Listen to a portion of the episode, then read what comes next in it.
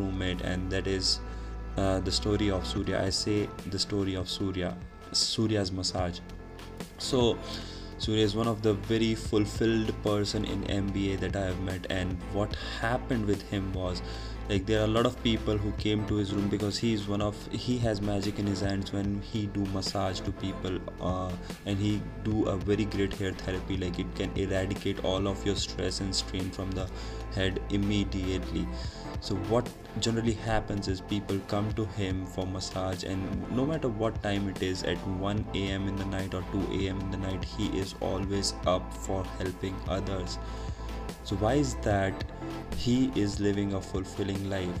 So i think because when i drilled this down into anthropological way the anthropology says that the feeling of fulfillment comes from the exertion of time and energy for somebody else.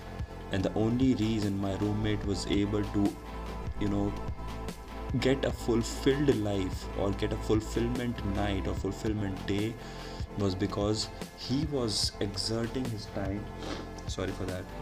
He was exerting his time and energy for somebody else. Like and he was not expecting anything in in return. Like he was not expecting that if he is massaging someone somebody else should massage him back.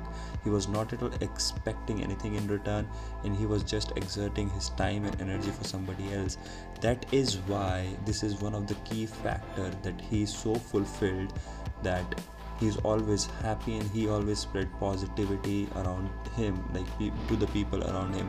And i think time and effort spending time and effort with the people you love is very important because that creates a trust factor.